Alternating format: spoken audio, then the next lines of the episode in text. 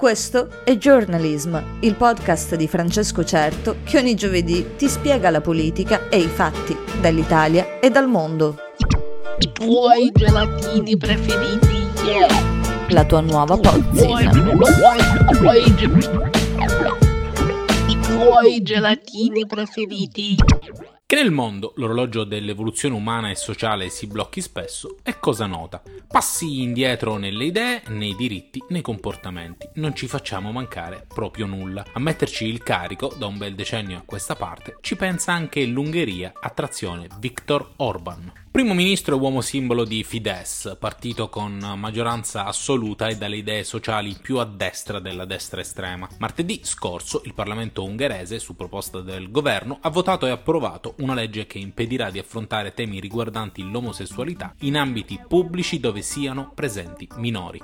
La prima critica, quasi ovvia, che è stata mossa, sottolinea come questa nuova legge voglia avvicinare in maniera del tutto errata l'omosessualità alla pedofilia, perché voler tutelare i minori dai temi LGBT ne sancisce la valenza negativa, come se l'omosessualità fosse un pericolo per i minori, come appunto la pedofilia. Obbrobri culturali figli di un substrato come quello ungherese, mosso da una politica di estrema destra che guida il paese con la marcia indietro inserita. La legge è stata votata con maggioranza quasi assoluta e, nella sua stesura ufficiale, ha come obiettivo quello di salvaguardare i bambini dalla pedofilia. Inoltre vieta a tutte le associazioni comunabili o legate alla comunità LGBT di promuovere programmi educativi o semplicemente di diffondere informazioni sull'omosessualità e sulle questioni legate al genere. Non sarà più possibile infatti per un minore richiedere interventi chirurgici di riassegnazione del sesso. Questa legge somiglia moltissimo a quella in vigore in Russia dal 2013, ma le affinità elettive tra Putin e Orban sono note. Questo terrore sulla propaganda gay, come viene definita in Russia, è spesso presente in leader autoritari e dittatoriali. Una vera e propria ossessione quella sulle inclinazioni sessuali da parte di un certo tipo di governatori dittatori, una forza autoritaria imposta con violenza e discriminazione pura. I partiti di opposizione, pochini però, e svariate associazioni hanno cercato di contrastare la nuova legge, ma senza successo. Un passo indietro che colpirà ferocemente i giovani omosessuali ungheresi, che fino alla maggiore età, si pensi a chi avrà l'esigenza di un cambio di identità sessuale fisica, non potranno accedere o avere contatti con la cultura e le informazioni di carattere LGBT.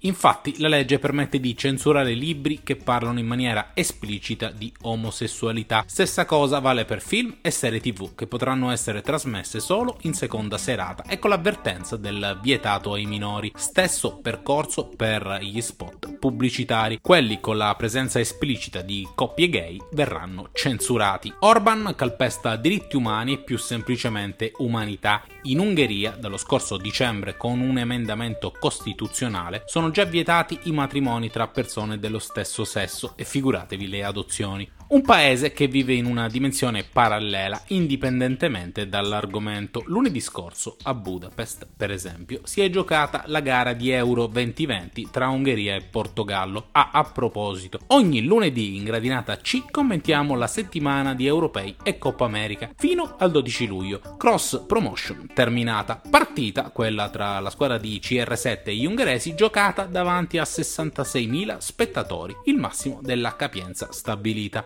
Molto diverso rispetto alle capienze in percentuale degli altri stadi, a Roma 16.000 sugli 80.000 disponibili ad esempio, perché per il vecchio Orban il Covid non è che esiste davvero. Infatti una delle polemiche più vivide resta quella sui numeri reali di positivi e morti. Saremmo, secondo i dati forniti, sui 29.000, ma non fidarsi è meglio, soprattutto di un tipo come Orban.